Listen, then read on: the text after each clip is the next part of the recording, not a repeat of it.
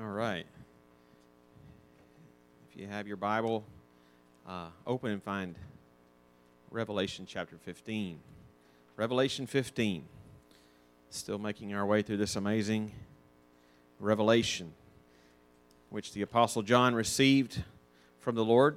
Just remember, while he was under arrest, basically, uh, and, and exiled on the island of Patmos when he was an old man. He was late in years when he received this revelation. In fact, um, John was an older man when he wrote all the writings that he that we have in the New Testament: his Gospel, First, Second, and Third John, as well as the Revelation. Last week we were in chapter 14, which brought us to the completion of the fourth of the seven sections in Revelation. That that section, section four, ran from chapter 12 to chapter 14. That section was very clearly marked. It was maybe one of the clearest sections to see and identify because there is a clear reference to the first coming of Jesus at the beginning of it in chapter 12. There's a very clear, obviously, chapter 14 is the final judgment. It's, it's the, the, the, the reaping of the earth, the, the gathering of the believers, the judgment of, of unbelievers. And, um, and that happens at his second coming, which means because that section was so clear that when we come to chapter 15, we're beginning the fifth section of, of Revelation. It's the shortest of seven sec- of the seven sections. Uh, it's just two chapters, this one and the next, um, chapters 15 and 16. But I want to say at the outset, just because I, I don't just want to exhort you by the message of Revelation, I want to try to teach you how to study it yourself and, and, and equip you in that way. I, I think when we compare this section that we begin today with the last section we just finished last week, um, and compare that to, to this section and every other remaining section in the book, we're going to see what I've told you several times uh, as we move later into the book. What do I mean by that? I've told you a million times um, that by and large, the, the different sections in Revelation they're, they're, they're, they parallel each other. They are, they are cyclical, seven of them. And by and large, they cover the entire period of time between the first coming and the second coming of Jesus. That would mean that's the period of time in which the Apostle John himself was writing this, the period of time in which the first readers of this revelation were living. It's the period of time in which we live right now. Um, and most every section in the book of Revelation fits that description to a T. They describe events, principles uh, that will be at work in the world during the entire church age, Pentecost to now, and, and until Jesus comes again. Uh, we, we've seen that in practically every section that we've studied up to this point. But one thing that I mentioned at the outset, and I've tried to repeat a few times since, is that as we get nearer to the end of the book, the book does um, gain intensity. Right? It gets more intense as you get nearer to the end of the book. And what that means is, you say, how, what does that even mean that it gets more intense? It means that the deeper you get into the book, it's going to give greater and greater attention to the end of all things. It's just going to move right ahead to the final judgment and not necessarily be describing things that are true during this whole period of time. In fact, some of these sections at the end, there may not be any kind of reference to the first coming of Jesus, uh, but instead an exclusive focus on the final judgment and the end of all things. And I say that to say this.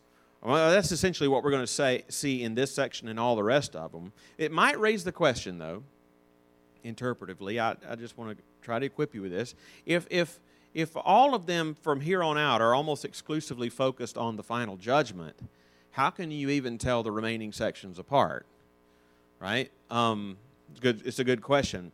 I, I will say that though, though the section may not have any kind of reference to the first coming of Jesus, it will, each section, you'll be able to tell because you can tell when something is, is, is, is describing the end, and there's the stopping point. So when you come to the next section, it's going to back up just a bit, not much. It's going to back up just before the return of Christ. And that's how you that's how you can tell one section from another in these later sections. Anyway, We have an example of that here in chapter beginning in chapter 15. Uh, if you'll if you'll think back to an earlier part in our study through Revelation, we came across a section that presented to us seven trumpets. You remember the seven trumpets? Hope so. Um, if you remember what I said about those seven trumpets, I said that the trumpets represented uh, and symbolized preliminary judgments. Preliminary judgments.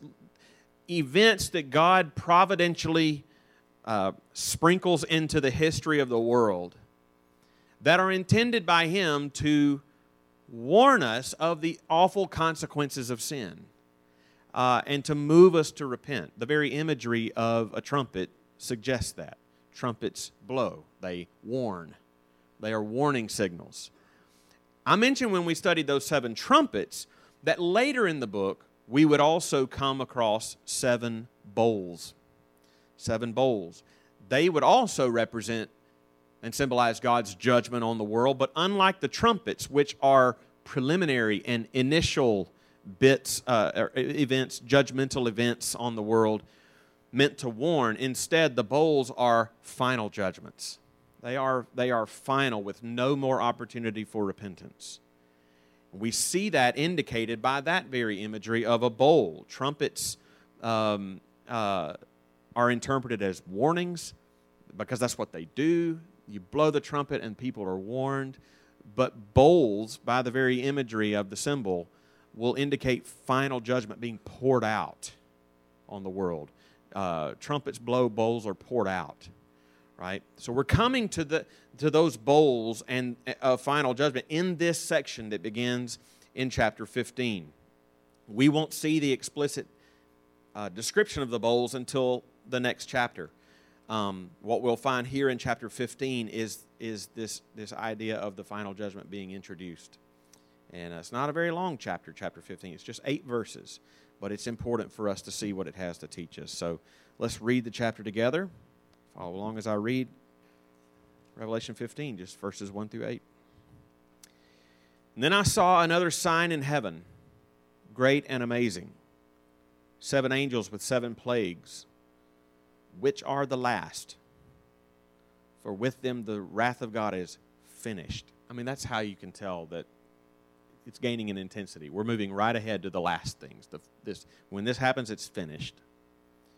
And I saw what appeared to be a sea of glass mingled with fire, and also those who had conquered the beast and its image and the number of its name standing beside the sea of glass with harps, with, the, with harps of God in their hands.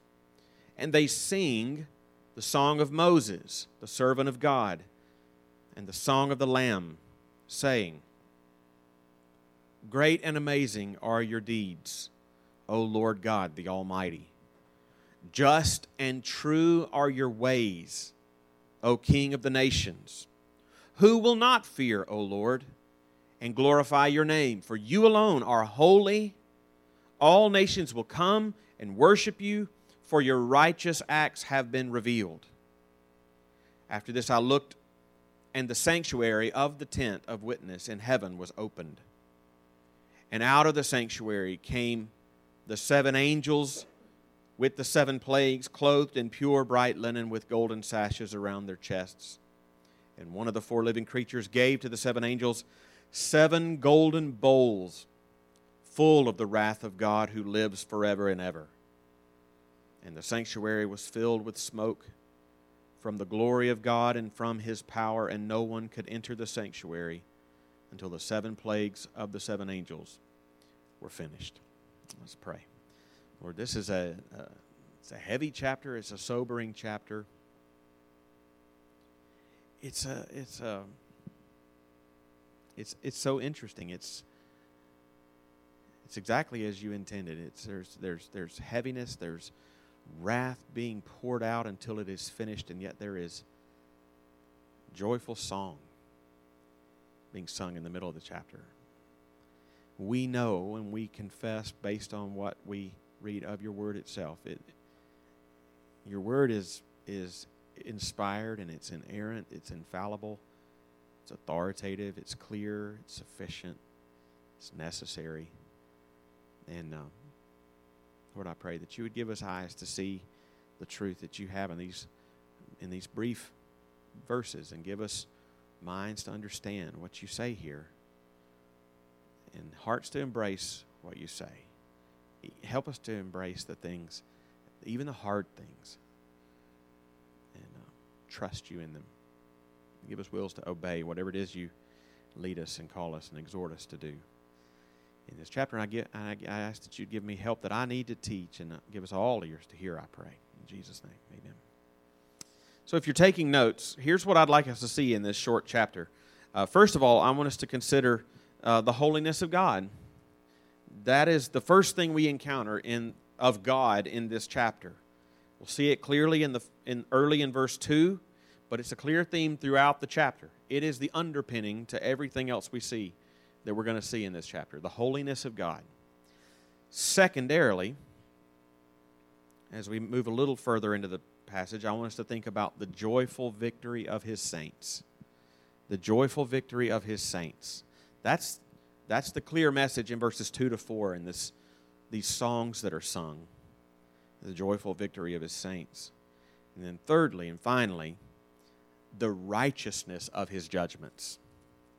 The righteousness of his judgments. I actually think that this third point is the main point of the chapter the righteousness of his judgments.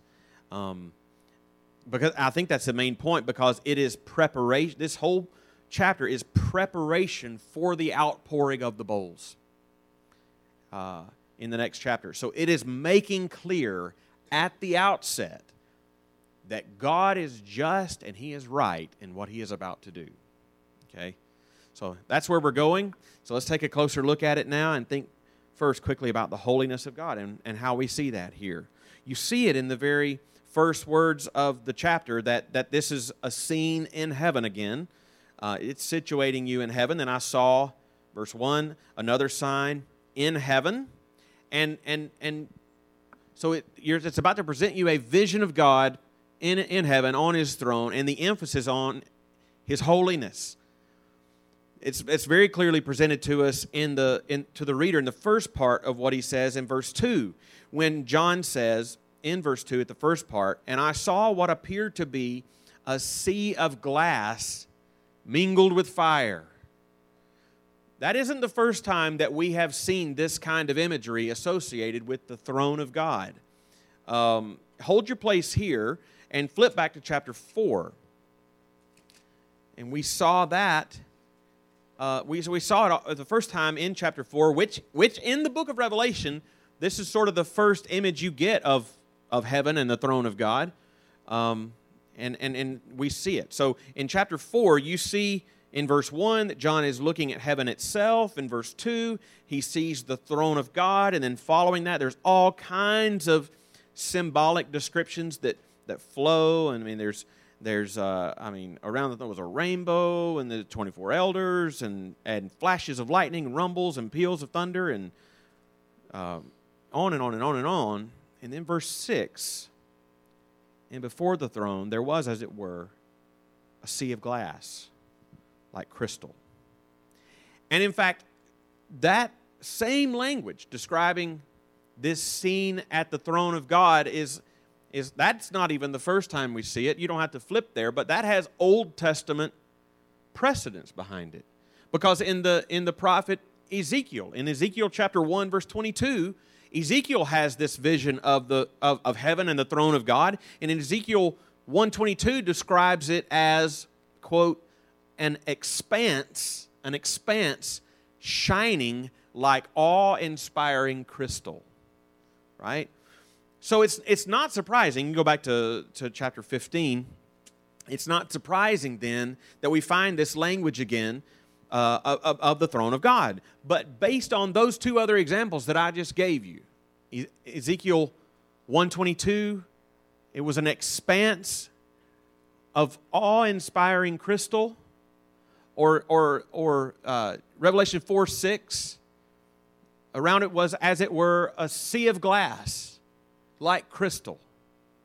Based on those two examples that I just gave you, and what you see here in the first part of chapter 15 verse 2 there's an there's a very obvious difference can you can you spot what it is Yeah, it says in verse 2 that there was a, there was a sea of glass mingled with fire. Mingled with fire is not a, a, a, a description we've seen in any other places. What, what, is, what, is that, what is the significance not only of the sea of glass, but now the additional description of this sea of glass, this sea of crystal, that it's mingled with fire? Tom Schreiner, who was uh, one of my seminary professors and a former pastor of mine, said that that imagery of this expanse, this sea of glass, especially as it's mingled with fire, probably represents the, the gulf between the presence of a holy God and sinful people. It's this gulf between holy God and sinners. Um, and, and in fact, that's, that's what the sea in association with the throne of God always represents. It's because it's not, if you'll think carefully about the descriptions we see of the sea, especially in Revelation, you're going to find before we get to the end of Revelation, that sea is no longer there. Right? So this this, this sea of crystal, this sea of glass, is not some kind of permanent fixture. It's, it's, a, it's symbolic of something that's not always going to be the case. Um, because, because in Revelation 21 1, when it describes the new heavens and the new earth and the end of all things, it says the sea was no more. Sea was no more. We've already pointed out, I think I pointed out last week or the week before, that in ancient Hebrew thought, the sea represented chaos, destruction, um, sometimes even e- evil, well, wickedness, and not, not associated with God was it evil and wicked, but it was just ominous and, and, and, and, and chaotic and, and destruction. And you, you get that idea as early as the first two verses of the Bible. Uh, not necessarily evil, because sin did not enter the world, but chaos and, and ominousness when, when God creates the heavens and the earth, and the Spirit of God was hovering over the face of the deep before he brought order to the creation, right? Um, and, and, and so I, I, agree with Dr. Schreiner that this, this sea is associ- that is associated with God's throne is a reference to the gulf separating sinners from the presence of his holy throne. And that, th- that it is a sea that is mingled with fire um, only adds intensity to that imagery it's, it's, it's telling that when you get to the end of the book, the sea's no more. Why? Because when you get to that point, there are no more unredeemed sinners in his presence from, from whom he needs to be separated. Right? But at this point, I mean, there are, there are those who are consigned to hell for eternity, but in his presence, all the sinners there are redeemed by his blood. At this point in chapter 15, though, prior to the full and final outpouring of his judgments, there is this vivid reminder of the holiness of God and the impassable gulf that rightly separates sinners from him. And this emphasis on his holiness continues throughout the passage. In verse 4, when the redeemed are singing around his throne, and we'll say more about this in a minute, this song, they sing in verse 4, For you alone are holy. And in verses 5 and 6 and 8, the place of God's presence is called the sanctuary. I mean, the very root of that word, sanctuary, is the Latin word sanctus, which means holy. Holy. Uh, and uh, if, if you look at the, in, in, in, in, verses 5, 6, and 8, if you look, um, don't just build your, your thought on, on our English word. If you look at the Greek word that's translated here, sanctuary, the Greek word there is the Greek word naos, which is their word for temple. It's the word for temple. And I'll say more about this phrase in a minute, but notice verse 5. Verse 5 calls it the sanctuary of the tent of witness in heaven. The sanctuary of the tent. That word tent is their word for it's skenos, it's the word for tabernacle. So it's literally saying, it is, it is the, when it says the sanctuary of the tent of witness, it is literally, it is the temple of the tabernacle. It's the temple of the tabernacle. The, both both tabernacle and temple are places of God's presence, but to word it like this, the temple of, it's the temple or sanctuary of the tabernacle. It is placing you within the center of the tabernacle. It is the holy of holies. It's the holy of holies. And in verse 8, we're told that this sanctuary, this holy of holies of God's presence was filled with smoke from the glory of God and from his power. That, that imagery, it, it, it, it's reminiscent of the, the Exodus or the Old, the Old Testament, like in, in Exodus 40. After they, after they finished the, the tabernacle, it says God's holy glory descended on that tabernacle like a cloud. That's Exodus 40, verses 34 and 35. Descended on it like a cloud, and Moses and the other priests could not even enter the cloud. And same thing happened in 1 Kings chapter 8. Priests could not even enter when the cloud of God's holy glory descended upon it. Happened again in 2 Chronicles chapter 5. And isn't it interesting here in verse 8? When this happened, smoke filled, and it says in verse 8, no one can enter the sanctuary. Right? It's, it's reminiscent of those tabernacle and temple cloud cloud descending on it. It's not just that, though. It's, it's also reminiscent of Isaiah chapter 6. When Isaiah has this vision of the Lord high and lifted up, and smoke, a cloud of smoke surrounded his throne, and what are the seraphim crying out day and night? Holy, holy, holy. So, the utter holiness of God is, is an unmistakable emphasis in this chapter. What is the holiness of God? If, some, if you should say, God is holy, and somebody should say, what does that mean? How would you describe what the holiness of God is? Well, in the Bible, it, it has two shades of meaning. One is, He is completely other than us, He is completely separate from us. We are made in His image, He is not made in ours. He is God and we are not. He's holy, He's set apart. That's one meaning. The second meaning of holy is He is pure. He is pure brightness. He dwells in unapproachable light. In Him is no darkness at all. Sinless. Right? That is what is emphasized in this chapter. And I, I think this is going to form the basis for what I think is the overall message of this chapter, which I'll point out in the, in the final point here. Um, but before we get to that, I want to see in, here in the text a second emphasis. Seeing now the holiness of God that rightly separates sinners from his holy presence, we need to see the emphasis given also to the joyful victory of his saints. The joyful victory of his saints. We begin to see this also all the way back in verse 2. So go back to verse 2. And you see the, sing, the, the, the, the sea of glass mingled with fire, and keeping in mind that, that the symbolic purpose of that image is the separation between God and sinners.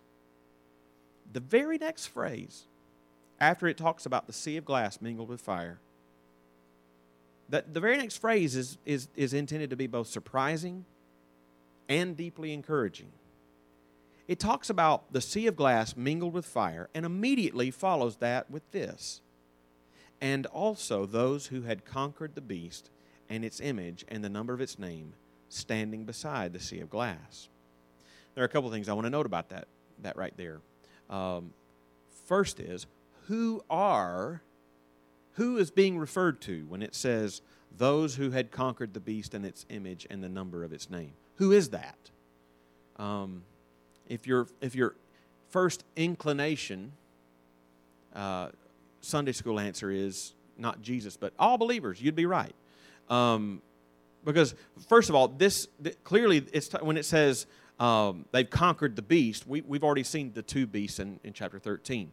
Beast arising out of the sea, beast arising out of the earth. Both are presented as a tool of Satan um, to, to, to persecute the church. Satan is the one standing behind these beasts, giving power to these beasts. So when it says, it's talking about those who had conquered the beast, that's the same thing as saying those who had conquered Satan. So we ask a question again who are they? And if you've been a careful reader of Revelation so far, you will know that they are everyone in Christ by faith. everyone in Christ by faith.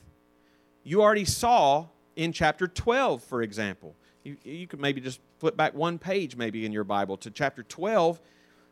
Chapter 12 describes how Christ won the victory over Satan and threw him, threw him down.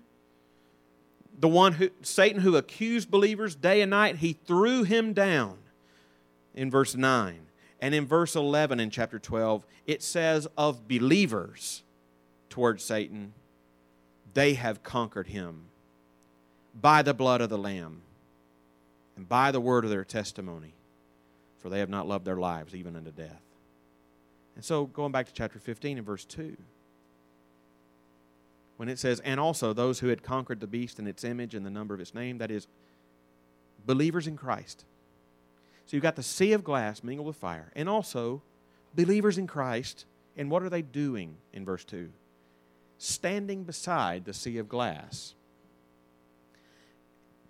I've already, I don't want to be so pedantic that I'm talking about the Greek language the whole time, but if you'll just one more time. Uh, when it when it said that when that preposition there when it says standing besi- beside the sea um, the, the the greek preposition there is epi epi epi um, which that that almost always means on on top of over above um, something written on something an epitaph you know? We, we we brought that over to our own language and so it is probably better translated here. These believers are standing on the sea of glass, not beside it, on it, on top of it. Um, they are standing on the place where the holiness of God should consume sinful people. Believers can stand there and not be consumed. How are they? How are they? Not separated and consumed where, where sinners are separated and consumed by the judgment of a holy God. Not because they're not sinners, but because by repentance and faith they are covered by the blood of the Lamb who suffered in their place. Hence, 12 11, they overcame, they, they conquered him by the blood of the Lamb. And in fact, they aren't just standing there here, are they? What are they doing? Singing Joyful singing, harps of God in their hands. Harps indicative of joy. I said that last week. That's why we have so much singing. That's why in the Christian Christian faith there's just so much singing. Just so much song. When there, there are there are other religions in the world that just don't have the singing we have. They're not marked by their singing maybe chanting, but singing. That's, that's those in Christ. And what are they singing about? They're singing about the, the victory of God in Christ over all his enemies. It says in verse 3 that they sing two songs. One is the song of Moses, and the second one is the song of the Lamb.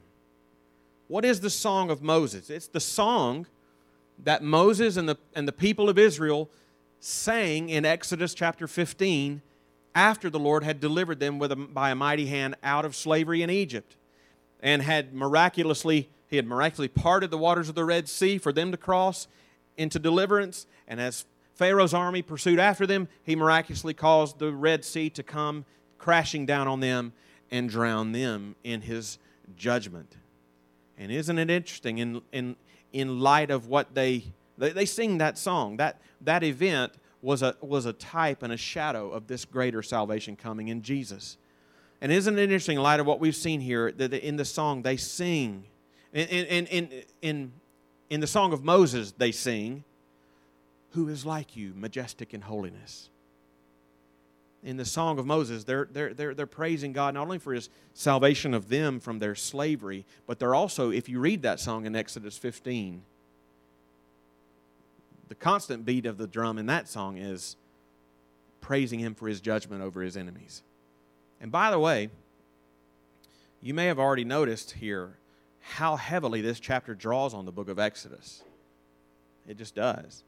Um, It, it opens with this reference to plagues seven angels with seven plagues. It references the Song of Moses here. We've already talked about the sanctuary of the tent, the temple of the tabernacle. We've talked about the filling with smoke and nobody could enter. It's, it's like, it's like the, the Holy Spirit through John in using this language is, is telling you hey, when that actually happened in history with Pharaoh and Israel and Egypt, when that when God caused that actually to happen, he had a dual purpose in it. He didn't just mean to deliver Israel, he meant it to be an actual type and an actual shadow of an even greater thing coming. And it's this.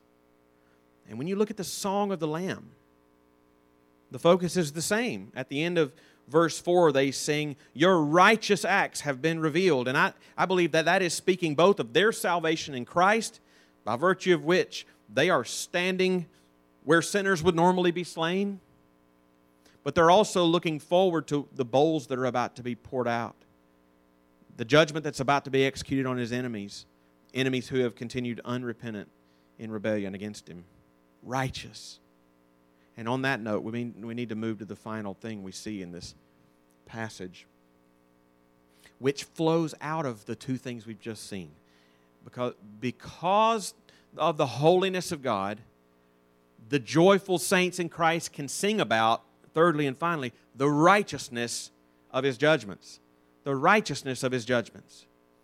Look again at the song that they sing. In that song, they emphasize the rightful authority of God. He's referred to as, O, o Lord God the Almighty, O King of the nations.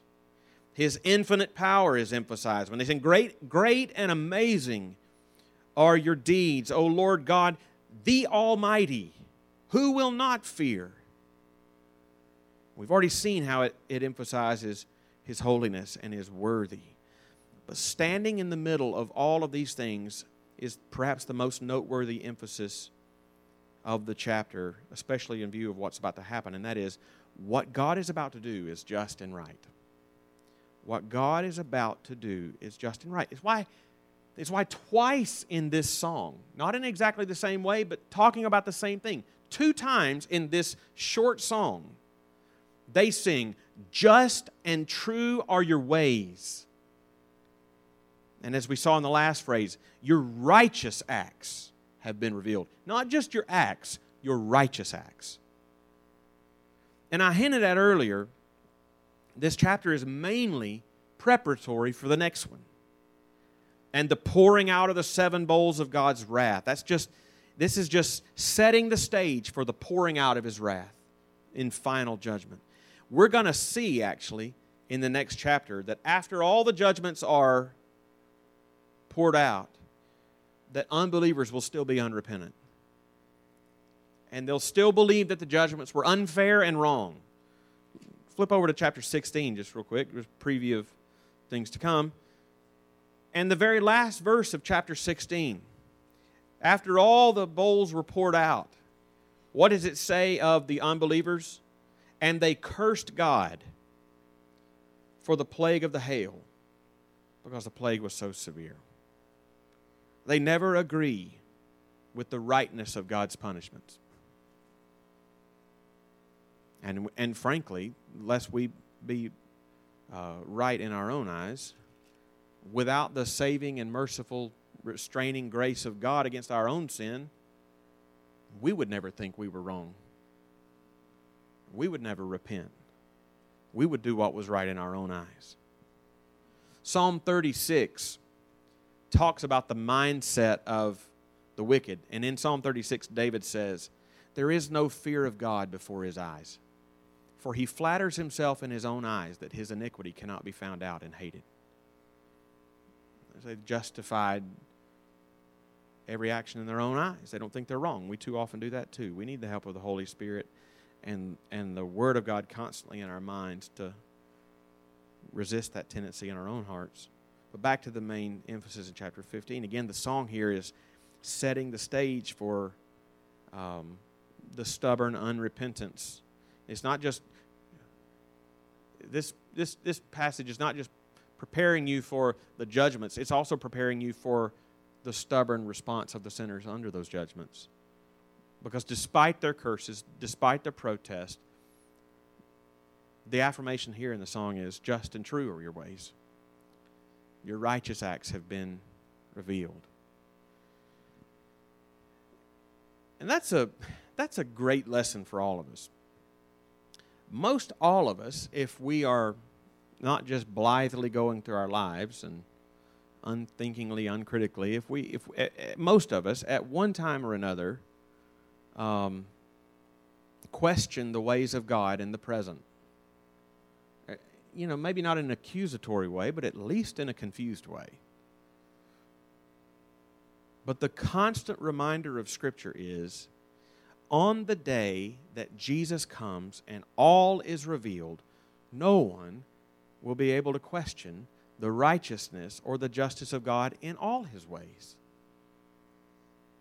If you look at chapter 16, they uh, uh, one more time. I better not say too much. I won't have anything to say next week. Um, but if you look in chapter 16, they sing a song there too. Just look at verse 5. What do they emphasize in their song in chapter 16? Just are you, O Holy One. And I love that, again, who is and who was. There is no more is to come. This is the end of all things. In verse 6, it is what they deserve. In verse 7, true and just are your judgments. You see, you see this all throughout the Bible. So that when we are tempted to wonder or to question why, why has God allowed certain things to happen? Or why has He allowed certain things to come into your life? You can perhaps, by the help of the Holy Spirit, recall the song that these in the presence of God are singing. It could remind you that you only feel this way and I only feel this way because I don't know everything. I don't know everything. I don't know everything that there is to know about what I have just experienced. And if I knew all that there was to know, I wouldn't feel the way I feel. The overwhelming testimony of God's word to us is this when all facts are known, God will show, be shown to be right and it will be good. By God's grace, we will be among the redeemed, praising Him for His mercy, declaring just and true are your ways. Who will not fear, O Lord, and glorify your name? Let's pray. Lord, thank you so much for your precious word to us. Thank you for that even in just eight short verses, a, a very brief chapter, there is much for us to see and learn of you, of ourselves of what implicitly what you exhort us to do in this passage. So I pray that as we have a, a, a, few short minutes around our tables actually this morning, you would help us to think about those things. Think critically about your word. In Jesus' name, amen.